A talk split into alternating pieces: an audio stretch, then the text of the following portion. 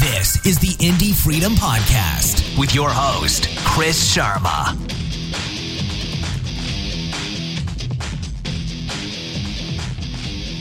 Well, welcome to another episode of Indie Freedom, the July 4th edition. Uh, our guest today is an actor, writer, creative director, and now filmmaker. You've seen her on shows such as 30 Rock and as Seema Nadeem in season three of Daredevil. Sunita Deshpande, how are you?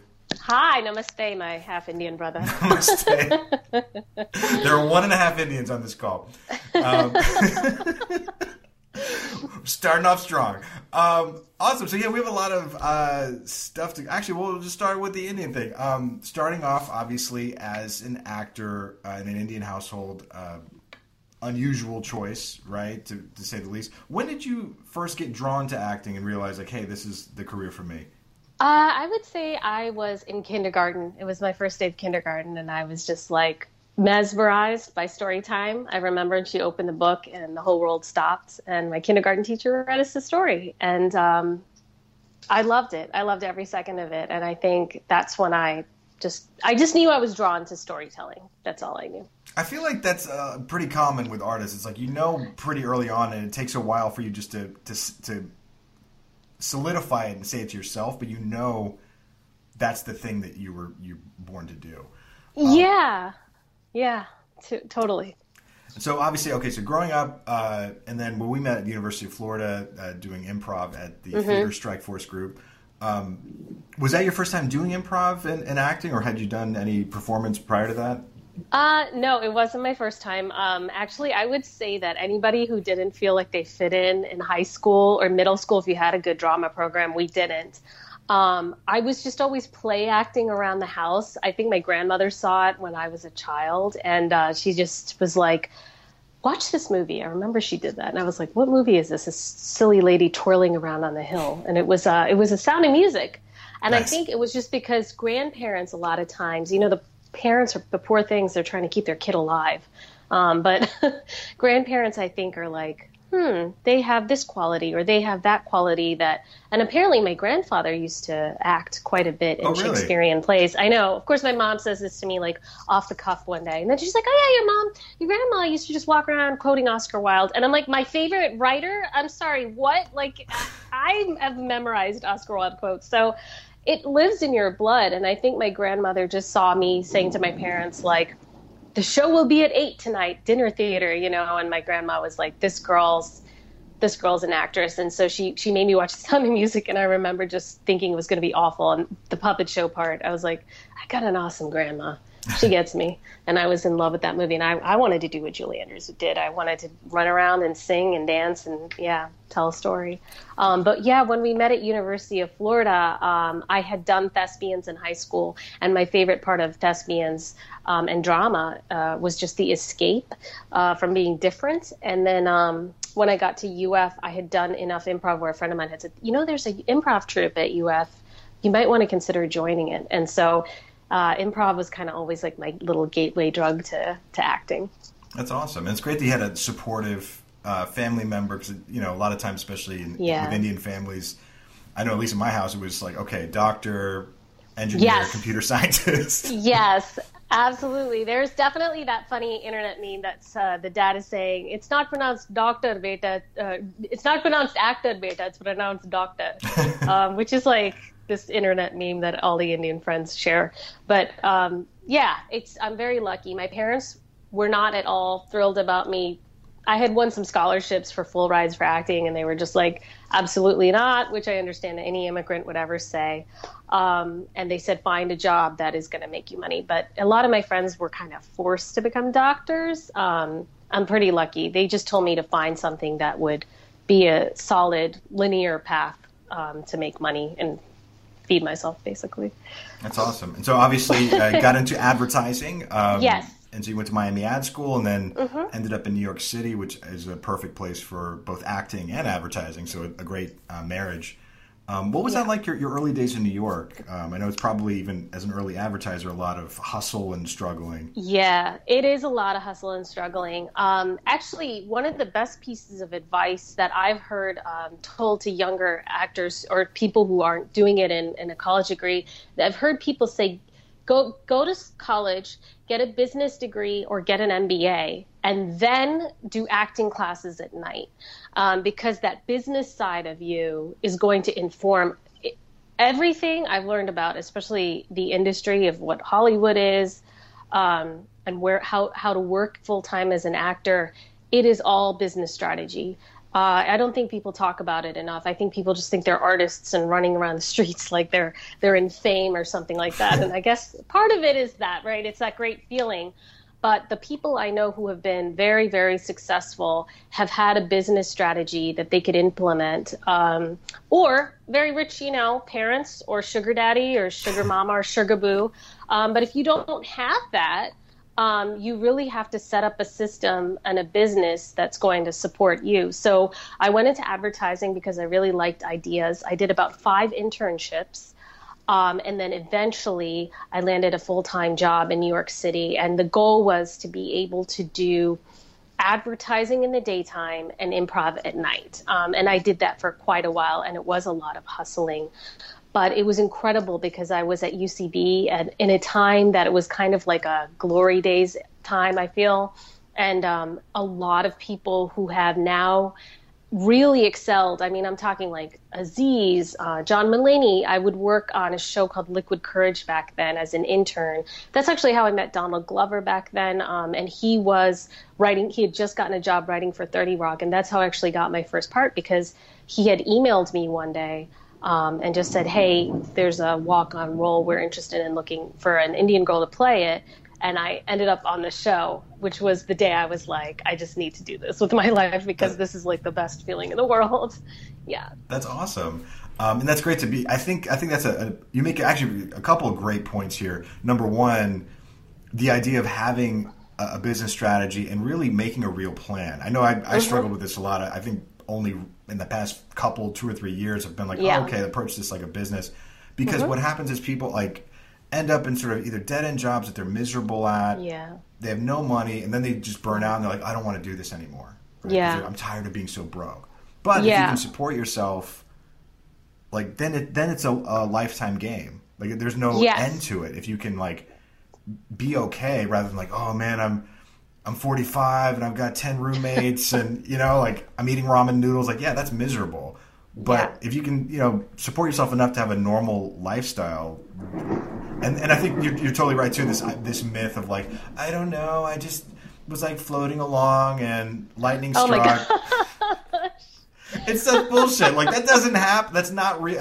And then the actors that pretend like I don't even like acting. It's like you don't get to that level without being no. super focused. Like it's Do all an act. No, that's all in Act Two, and it's so funny when you said lightning strikes because it's and then struck right in the strike. It's like incredible timing. Um, but yeah, no, it's so funny. A lot of times, like I'll read these articles, and they're like, "Yeah, I was just like you know walking down the street, and someone was like, hey, you,' and I became famous." And I'm like, "What street was that? Like, was that Denial Street? Like, what right. street were you on? Like, because watch out for there's some bullshit on Denial Street you're gonna step into." But like, no, no, you no. Everything is is spun. Everything you read in Star Magazine or any of these, I don't even read them, but anything you read, somebody has crafted that. Like everything is a lie, and um, the stories of people just getting discovered, those okay. Once in a while, absolutely, those happen. Like those are outlier stories for sure. They happen but for the most part, I think we were talking about this too. You were saying like some actors are like, I just want to ride my horses, man. Right. I don't want to like do this. Like, if you wanted to really ride your horses, go out and ride your horses, boo. Yeah, go no, go ride your. No horses, one's stopping you. Know? you. Yeah, go back to the ranch. I'm sure a lot of actors will be happier going and riding that horse because they want your job, you know. So, yeah, it's it's it's pretty funny how um how there's so many things that are are crafted for us to believe and how quickly a lot of people do. But every time i read them i'm like huh so and so got into a fight with so and so in the middle of a uh, you know store. And oh isn't that interesting? They're having a movie coming out this week as well. Oh isn't that you know there's all the there's fake so controversies much, and yeah. Yeah like it's like yeah you're doing this on purpose so i think that's i think it's hilarious and fascinating but i do think the public, and especially as having an advertising background, um, as like as everyone is uh, on social media and everything, everybody knows now. I think there's so much more marketing savvy about this kind of stuff that, yeah. yeah, Cardi B got into a fight with somebody. No, this is how all like this has all been like planned. planned. Yeah, I remember yeah. the first time I saw paparazzi in real life, and I was like, oh my god. And I remember yeah. going to one. It was I think it was when Britney Spears was at her peak, so there were like okay. 50 paparazzi, a helicopter, police cars. and I went to one of the guys, right. I'm like, have you guys been following her all day? And the guy was like, yeah. oh no, they called us. Yeah. Like the publicist called them to yeah. like harass. You know what I mean? It's like, how could yeah. you possibly, like, you get arrested if you were just following people around to their house all day. You know, it's yeah. Like, it's all it's all scripted, but um, you have to get up in the morning, get your hair blown out, get your outfit made, get your you know your mascara running in the right way. I mean, it's everything is an act, um, and then you call the paparazzi to make sure they're going to be there, so you can be like, no, no, stop it, and um, and then you get your shot. You know, yeah, so funny. Um, okay, awesome. So yeah, you're in obviously first part, Thirty Rock. What a way to debut, and then at that point, I know like you had started training in the Meisner technique. Yes. Um, how did that influence your work going through all that? So um, it was interesting with Thirty Rock. I actually called in sick, sick which I never ever did to my day job. Um, I was on my computer that day, and my Linksys was somehow working. I, I didn't couldn't afford Wi-Fi, but it was working at my house that day on a Sunday. And Donald had asked me to come in on Monday. Um, shot it was best day ever. So much fun. I couldn't even believe I was like near Tina Fey. It was like it was the coolest thing in the world. And um, I just was sitting there on that chair and I thought to myself, oh my gosh, you know, my parents, well meaningly enough, was, were like, it's going to be hard. It would be just a really tough life. It would not feel that great when it happens. It's, I'm sitting there in the chair on set and I was like, this is the best feeling in the whole world. like, I feel like I'm marrying the love of my life right now. This is amazing uh, it just felt like energy. Like it just felt it just felt good, and it just was like, okay, all right. Um, and I didn't tell my parents and my mom. They go to bed early, my parents, but somehow she flipped on a TV at 9:30 and it was my face on there. Um, and she was like, her friends were like, "Oh my god!" They started calling, and she was like, "Okay, I guess my daughter was just on TV. Uh, is really weird."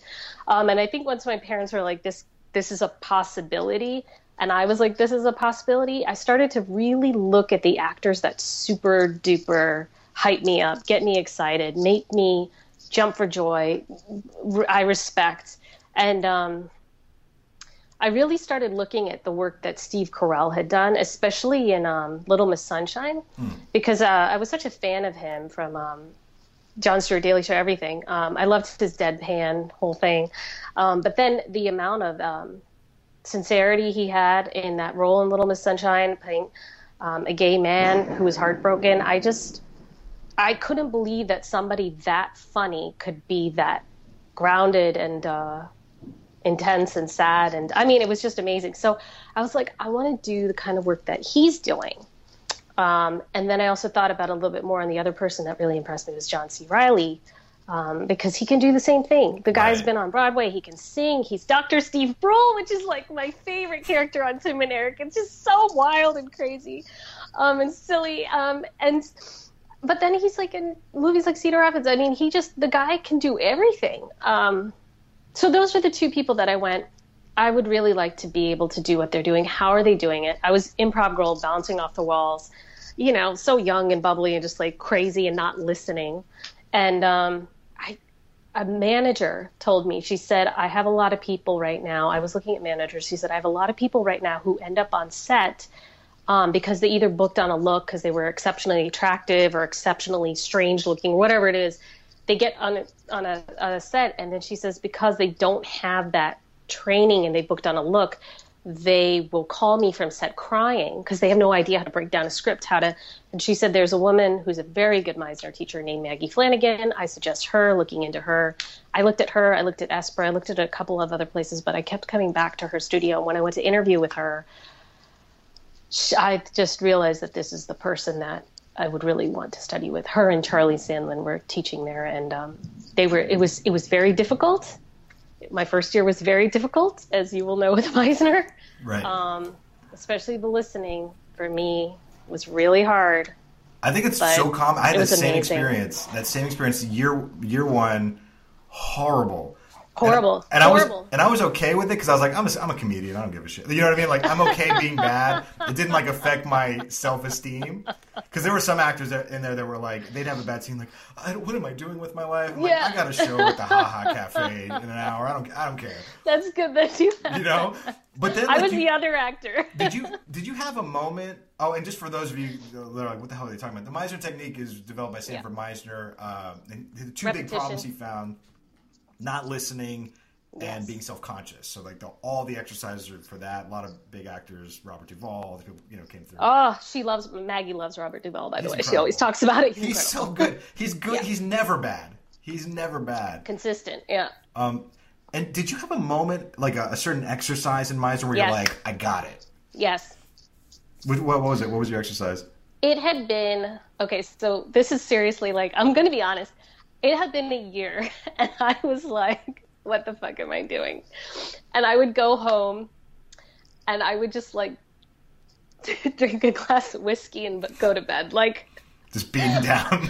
because I think in life, when you really want something and then you go for it, right? Like this is the only thing you've ever wanted with your life, and you actually go toward it. It's like if I fuck this up, I have nothing to live for, right? so I'm like, I'm fucking up acting. I'm like, I thought I could be able to do it. I can't. They were like telling me to take it in. I was like, you take it in. Um, Oh, I used to hate that. was- Send it, take it in. I'm like, I am, like, and they're like, no, you're not. What an email. so, um, there and then listening was really hard because somebody'd be like, you know, like we said, like you're wearing a blue shirt, I'm wearing a blue shirt. Yeah, you're wearing a blue shirt. To me, I couldn't even pick up on what that meant. Do you know what I mean? Yeah, Um, but there was one exercise. We had a hundred thousand dollars to spend on anything we want, and then by the end of the week, you had to come back and say what it would be. It can't be you. It has to be for someone you care about or love. And um, I started talking about my sister was dating this guy at the time, and um, I really liked them together. I thought they were great together. Um, and I said that uh, they and they both were teachers, so they didn't have very much money. And I said I would throw them an incredible wedding, and I just broke down the wedding, what it would be, what kind of music, and you have to really like put all the you have to really think about what you do hundred thousand dollars. And I I said because they have true love, and it's very difficult to still find these days, or something like. I didn't even know what happened, but all of a sudden this like hiccup came from the, my like stomach, and I was like, this like just tears, and um, that's when you realize like what has meaning to you. You know, it's very fascinating. It's like my body kind of betrayed me. You know, because Yeah. for a year. I think especially if you work at a corporate job, you're just like, especially as a woman, a woman of color, you're like, no one's gonna make me cry. I'm strong. You know, fuck you. Like, you have to be strong. If you cry in a meeting, like in New York in advertising, like people look at you, you're done. And I saw so many women who did, and people would judge them. It was unfortunate, but it's true. Um, and it's not right. And there were so many days I would have it up to here and I would just hold it together. And I never let them see me cry because it just, it's just, it's a, they won if they, in my opinion. It's not healthy, but that's what I did. So I go home and drink. Um, but, but yeah, it was for a year. I was like, no one's going to see me cry. I'm too strong to cry. I'm not vulnerable. Like, and it took a year to break. They, I mean, Meisner tries to break you down. Yeah. And it finally, it finally just, I started bawling, and people came up to me after class and they were like, "Oh my gosh, it's so sweet that you care about your sister." or something." So that was a really cool moment. That was that was definitely my breakthrough. The walls broke down and things Yeah. opened up for me there. That's great. Yeah, I had similar kind of experience. Like I had a couple moments first year where I'd like get a little emotional, but not really. And then Yeah. When it became real, I think we were doing impediments. It's like pretty far in, you know. And I was like, I've been sucking for months and months. I'm like, I was like, hey guys, uh, you might want to go get a go get a snack or something. This is going to be horrible. But the, so for the impediments, like, and, um, for those of you like, what, what are you talking about again? Like the impediments, it's like you take on a physical or, or verbal or mental Yeah. kind of uh, stat, state, and you see how that affects your body. And I I'd been in the hospital like a year before, and the guy that was in the room with me had a traumatic brain injury. So I talked to this guy for hours and hours. So like I got Wow. like his speech pattern and how he moved. So I started doing it. and I won't do, it, do it on the interview, but I started doing it. I was doing it out in life, and like you kind of t- you know you take out your impediments out and like see how it feels when you're walking down the street. And we were I was having lunch with my friend, and we were across the street from the comedy store, and I had a show that night there upstairs, and I started crying. So I'm like, I can't go upstairs. I can't talk. How can I do a show? So like when it was time for the scene, I was I just think the, the improvisation was like oh I'm about to do my first uh, set on Conan or something you know something like that and I was like losing my mind because I can't talk and because it, came, became real you know like Wow. it becomes real for you like oh this Yeah. is real when you when I say When count it becomes something real. count how many fucking pennies it is or Yeah. really say something to Yes. her you know we're not Yeah. we're not playing it's like I'm fucking telling you to sit down you know or Yeah. you have a blue shirt whatever Yeah. but yeah, and I think you know it's funny. I think you mentioned not only the corporate job, but I think also, I think Indian culture in particular. Like, Yes. it's not. Ooh. I don't like my wife. Like my wife's like, I don't think I've ever seen you cry. I'm like, I'm not a big cry. Like on stage, I'll cry. Like I just don't, and it's not even like a conscious thing. Like hold it together. It's like I just don't. It's weird. Yeah. Like on stage, I can cry no problem, but like in real life, like I just it's not a thing. And it's yeah. you know my, I've never seen my father cry. I don't think ever. You know, it's like it's just not a. I don't know.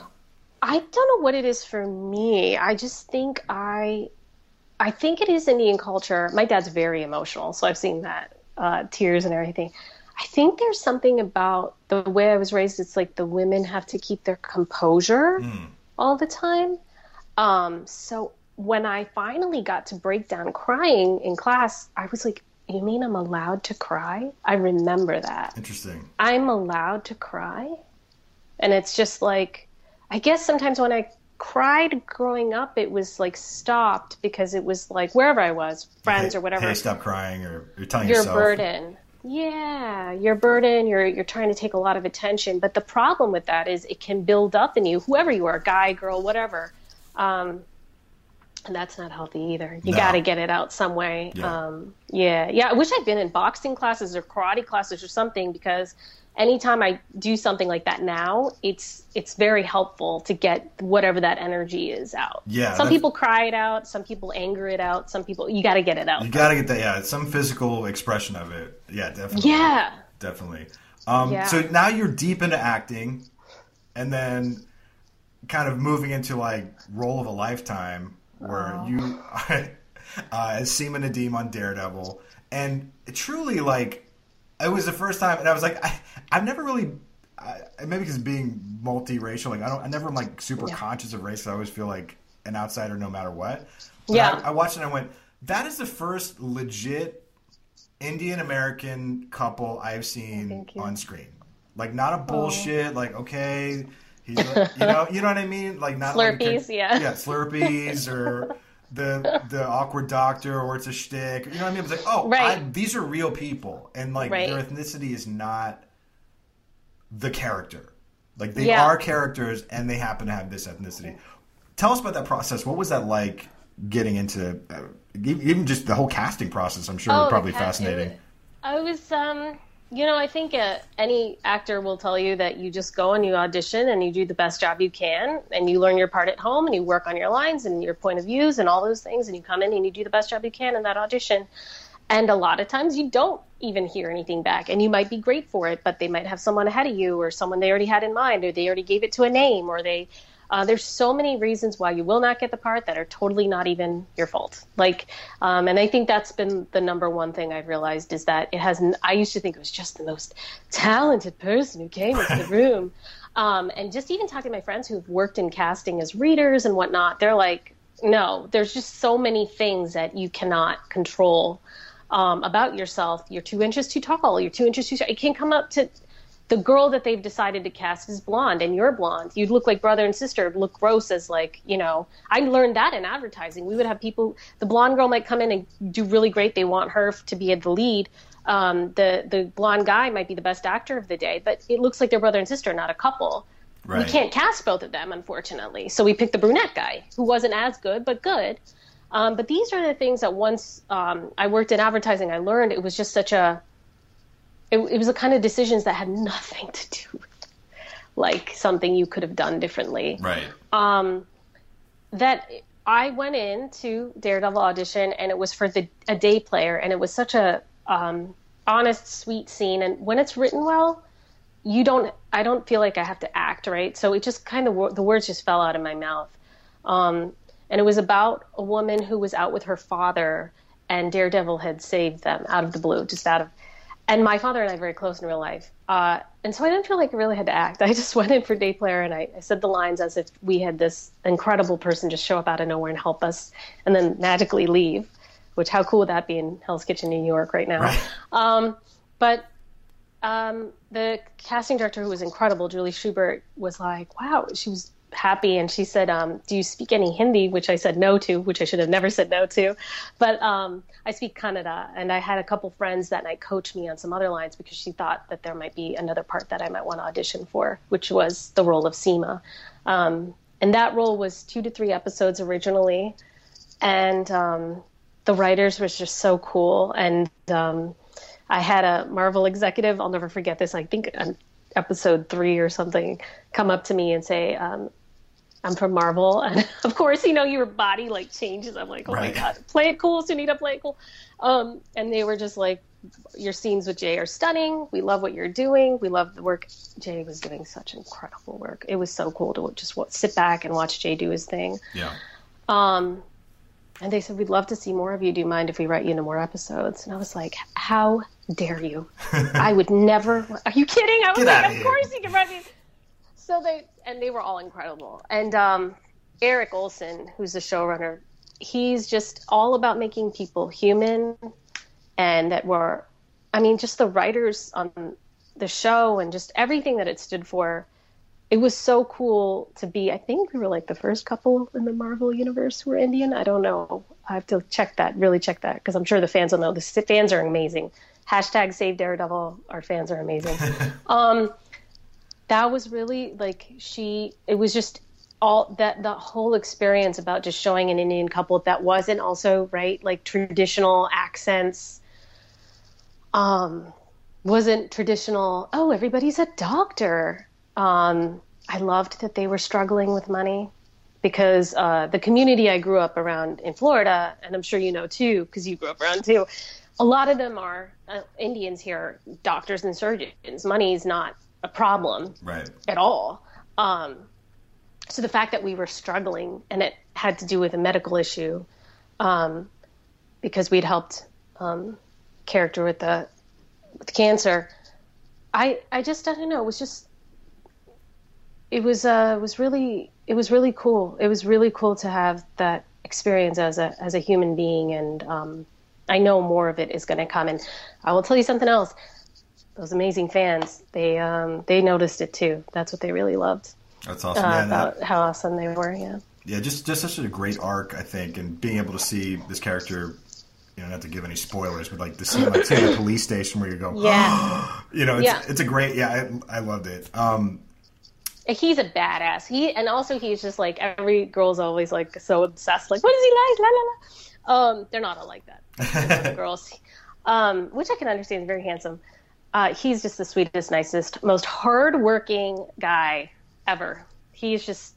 I learned so much by because he had more experience than I did, so I just kind of a lot of times just sit back and watched. But um, yeah, ever since the moment the first table read, Erik Oleson came up to me and he was like, "You earned your role. Congrats." He was like, "Your audition earned your role." It was one of the best feelings I've ever had, and um, I knew that there were a couple Indian girls that were in consideration who are like as an actor are more top tier than you, who've had much more movie roles or um, uh, TV roles or. Um, you know they're just they, they just have more they have more than you right now at this point in their career and they were they were also being considered so the fact that i got it was just it was a dream come true That's Yeah. awesome. And so now, okay, so you've been on television doing your thing, and now getting into playwriting Mm-hmm. uh, with A Sari for Pallavi, which you also turned into a film. Um, and we talked a bit about this uh, this kind of idea. How did how did this germinate? Where did this come from? The the original play. So Sari for Pallavi is an interesting story because in 2013, um, I was in LA for about two or three months in Santa Monica, and I just randomly got assigned to a roommate who ended up becoming friends. Um, but she was the exact opposite of me in like so many ways, which is great because you, I mean, I vibe with opposites. Um, you learn so much from each other. So she was like very like she talked to a lot of boys and like we'd go out and she had no problem like talking to seven or eight guys that night and I can be really shy sometimes. Um, but she had like she was just very sexually liberated and like just like completely different upbringings and but that's why we vibed because she was so different and I learned so much just being around her. I love like I mean actors are people watchers so I love like being around different people. And um it's 2014 I came back to New York and it was winter and I had a obviously background writing TV commercials and um, for Heineken and Coke and all these products and I thought to myself well, I can do a 30 second spot. I wonder what I could do if I wrote a short play. And there was a class being taught um, by Wed Wilcoxon uh, called Write That Play. And it was a four week class and it was for just short plays only. And I had a feeling that everybody in class would be writing very dark plays because it was winter and it's New York and people tend to gravitate toward the more darker plays. Um, so I thought to myself, you know, it's winter, it's New York. I get bummed out in winter in New York. So I'm going to write a comedy. And um, I'm really glad I did because I was the only person who wrote a straight up comedy. And the comedy was based on this roommate.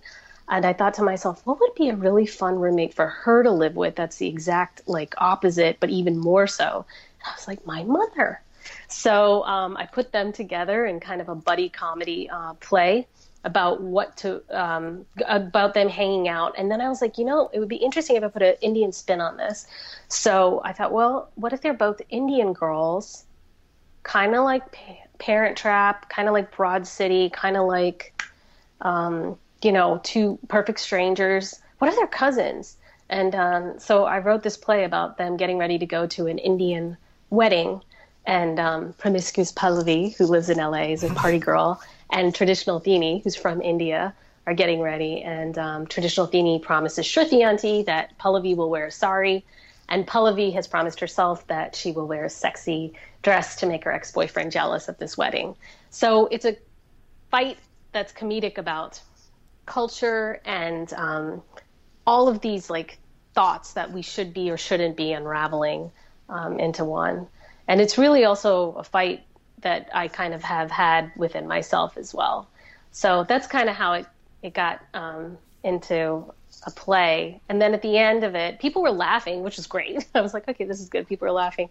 Um, my teacher recommended me to uh, send it to the Samuel French Off Off Broadway Festival. So um, we got to top 30, these 1,500 entries. We got to top 30, which I was super psyched about. So you get to put them on stage, which is so incredible.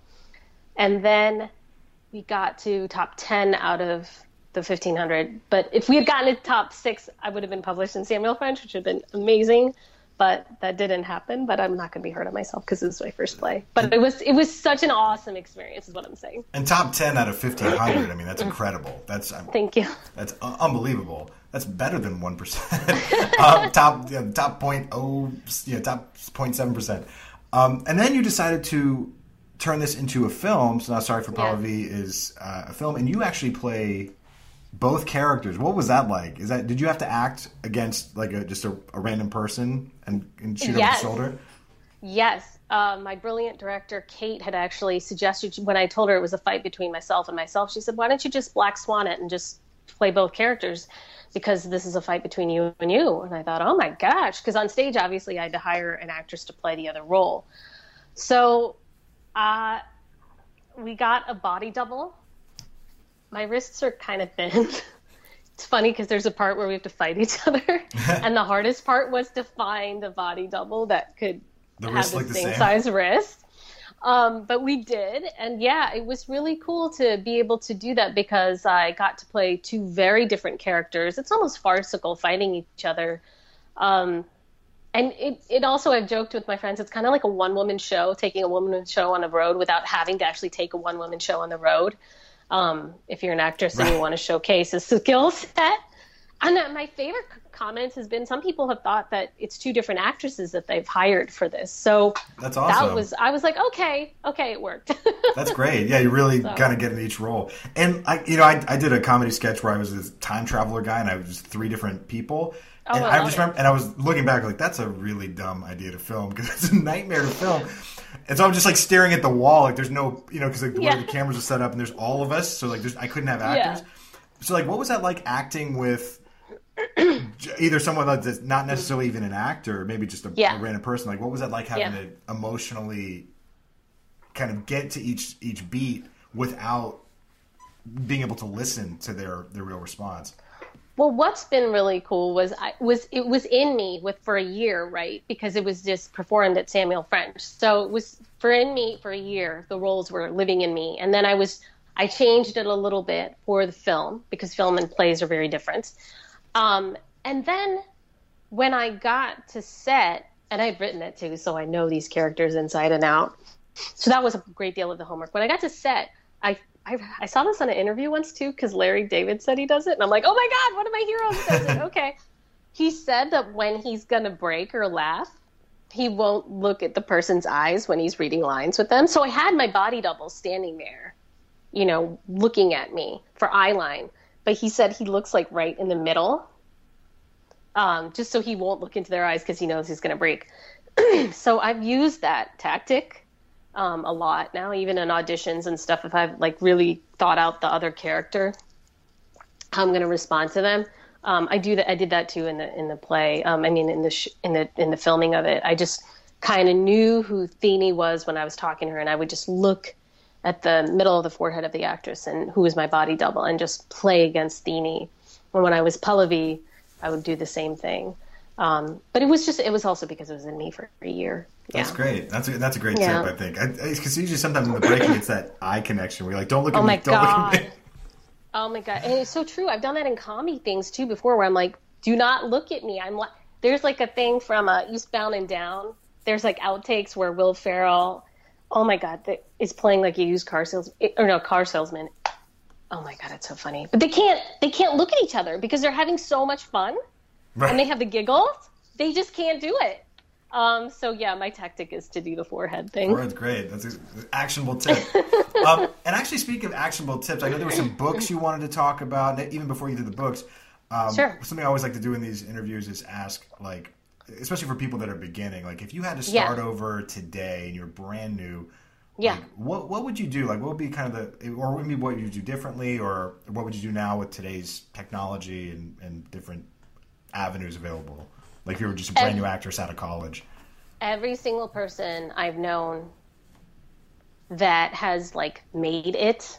This is like the Donalds, the Azizes, um, all of these people. Um, it's one or two things. One, number one, which I feel is the most important, is they've all written their own stuff. Even Sorry for Polly was just for fun for me. It was just a fun little release for myself.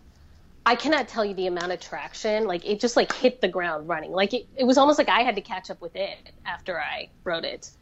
Um, I got to cast myself. I got to write, say jokes that I wanted to say.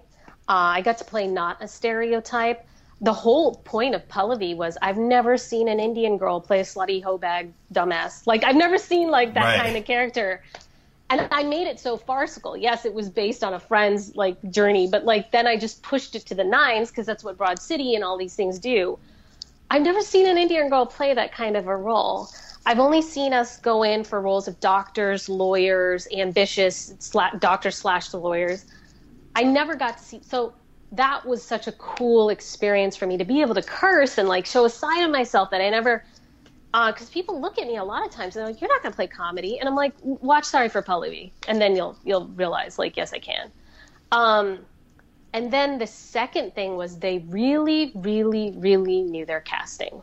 They knew it inside and out. They know what they look like on camera. They know what they bring across, they know what kind of shirt brings out their personality. They know what kind of haircut brings out their personality. They know what kind of earrings for. I mean, it's just so specific with that casting that they know that they will go into that room and really have a chance to book the part. Um, so those are those are two like very important things that I wish I had because people always told me write your own stuff. All the books I'd read, Mindy Kaling, everything, write your own stuff, and I just was like, no, I'm an actor first. But the joy I've had from writing my own things has been incredible. I wish I could go slap myself in the past and just make myself write something. Um, and then the other thing I would say is really, honestly, you don't have to wait tables. You can, you absolutely can, and that's a way to make a living, and that's wonderful. You can nanny, that's wonderful. But if those things aren't working out for you, don't be afraid to find a way to make money serving other actors, serving other people in the business, um, something that will make you money in your sleep. Mm. Podcasts are amazing, books are amazing, things that are helpful to help others. And then I have friends who just happen to be incredible at um, building websites for other actors because they're an actor. They know what they want to look at or not. So um, I would say like those kind of jobs that offer you a shit ton of flexibility so you can run to your auditions those are really important. And to just know that unless you got a sugar mama sugar papa all that stuff you gotta or sugar boyfriend or whatever um, you gotta really like find a way to especially in new york which is so expensive and after a while it's not cute living with seven roommates in bushwick um, you gotta find a way to really support yourself because I just know, again, like we were talking about before, so many people burn out, you know, they just burn out and it's, I can't begin. I mean, you were in classes too. How many awesome people did we see in class who killed scenes? I mean, talking about like, I was like, fuck, that's some Tony fucking winning award work right now. Oh, yeah. Um, and they had to leave the business, you know, because they either they couldn't afford it anymore. So, so I would just say find a plan that works with your life so you can be in this for the long haul. That's such a great point. And I mean, honestly, when you talk about like kicking yourself for the past, like that's what the content and that would be the big 2 mm-hmm. as well. Like, like, oh, why didn't I do this sooner? Like, again, like you're totally right. Like, if you like waiting tables, if you like do nanny, or if you if you genuinely if like great it, at it, yeah, great at it, like, oh, that's awesome. But it's like, but yeah. if you're miserable and yeah. you're like, I don't know what to do, and yeah. especially like if you're only right, like maybe you're not necessarily a performer, but you're like, okay, well, you you don't need your days free. You know what I mean? Like I don't need to work the weekend shift at the restaurant because it's like you can write whenever. So it's like it's not not like an audition window, you know, and like yeah, I think uh, it's the only reason I've been able to get back into stand up and all this again is just like oh I'm freelancing now, so it's like yeah. oh I have time because if you're in traffic three hours a day and yeah. families or whatever, it's like you li- there's literally no time to like whatever block of time that is to perform. It's like oh you're you're booked, you know. Yes. Yeah, and it's, it's really really difficult. Yeah. Yeah, it's it's such a, a important point. That's the kind of the point of this podcast too. Is like yeah, how to make your money and make your art and like be like you said, like kind of build it around your life so that you can yeah. do this for the long haul. And it's you're totally yeah. right too. Like I think the best, the funniest person I've ever performed with. I won't say his name. He sells like insurance or something in Chicago. Yeah. Like could have been the next Bill Murray. Like he was incredible. And I'm like, yeah. I was like, hey man, what, what, are you doing? He's like, I don't know. Yeah, I'm just working this. I gotta get up early. When I'm like, oh my god, like what a tragedy, dude. It's a tragedy. I love that voice. Yeah. I love that voice. Uh, you just did. That's down. a great character. gotta work on that. That's gonna be the next. That's gonna be my next play. Just yeah, that guy himself. It's such a bummer. I mean, one of the greatest. I was one night. I was at UCB, and they were doing auditions for Mad TV. So this was like forever, ever, ever ago, okay? This woman, I won't say who, there were a bunch of them, girls auditioning, doing monologues. This one woman came on. Her outfit was car keys and a coat, long coat and her monologue was she was showing up at her husband's um, they were divorced they were recently divorced her husband's christmas party. He was like clearly a big wig and like whatever. And she was talking about the kids in the car and like it was so funny. It was dark. It fit her casting perfectly. We were all on edge watching her. She was magnificent she really was. I was like, this is, it was so funny and heartfelt, and all the jokes landed, and they were so smart. And I remember she finished and she left, and I, we were all just, everyone in the audience was like, oh my God. And I was standing way in the back because I used to intern back then. And then another there a couple more went and then another one had gone up another girl had gone up and she had done a, a, monologue and you can really tell right like i mean i know you've seen this stuff too when someone has really thought out their character every second every moment still has a spontaneity really grounded. You know what i'm saying? Like right. they this girl wasn't. She didn't she hadn't taken her time to really do what this other woman had done before. Cute like short blonde haircut whatever. And um she did her her work and it was clear she had forgotten some lines and you know.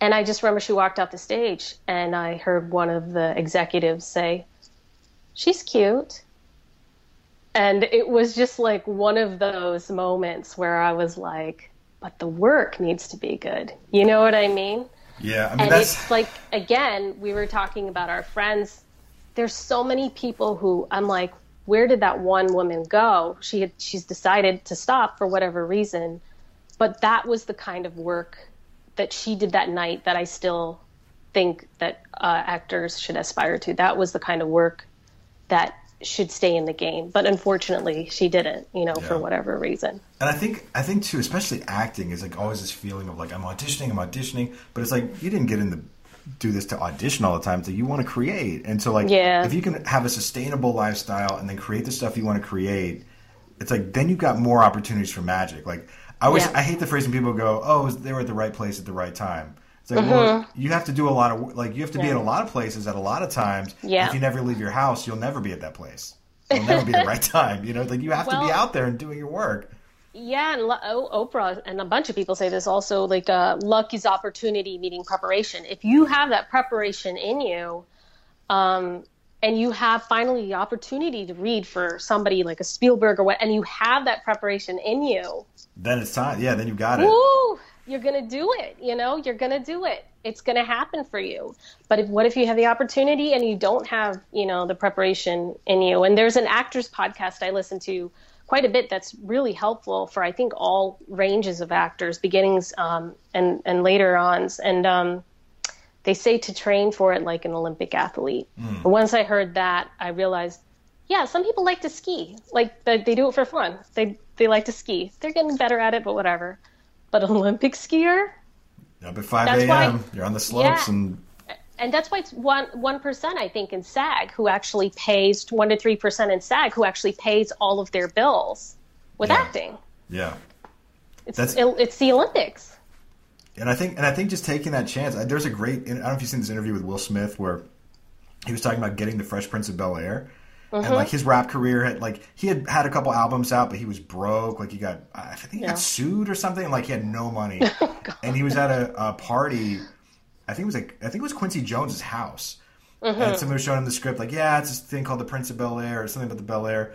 And Quincy's like, hey, why don't we just do a, a reading right now? And he's like, what? Oh, wow. He's like, he's like, push the chairs out, push the chairs out. And he's, and he's like, no, I can't do this. And he goes, do you want to change your life? Woo!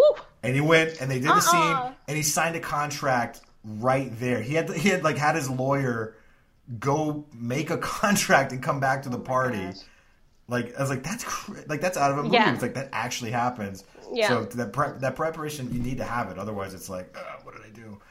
Right. Um, and you need to be preparing at home and reading. I mean, like pilot season, you need to be finding those scripts online. They're available. You need to be reading through those scripts, seeing what parts you're right for. I mean, it's a lot of homework. And again, we have outlier stories where someone someone just happened to look like the part of the crazy biker dude because mm-hmm. he was standing somewhere in Santa Monica homeless and had like you know tattoos and someone was like hey you yes that happens once happen. in a while once, one one in a million what but like the longevity of it no it's a process and speaking of homework there's a book you wanted to recommend uh, the oh, artist yeah. way yeah um, the Artist's Way is written by Julia Cameron. Uh, I 100% it to recommend it to anybody who has decided to go into any artistic profession.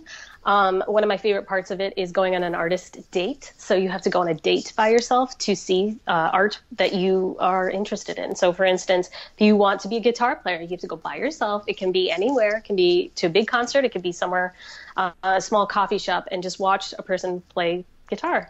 Um, same thing for actors. And um, the whole thing is to just watch the process, have it inspire you. But really, if anyone is looking to just do any more artistic work in their life, I just can't begin to describe how much this book has super helped me. Um, it just makes you do the work in a really fun way. So, That's awesome. Yeah.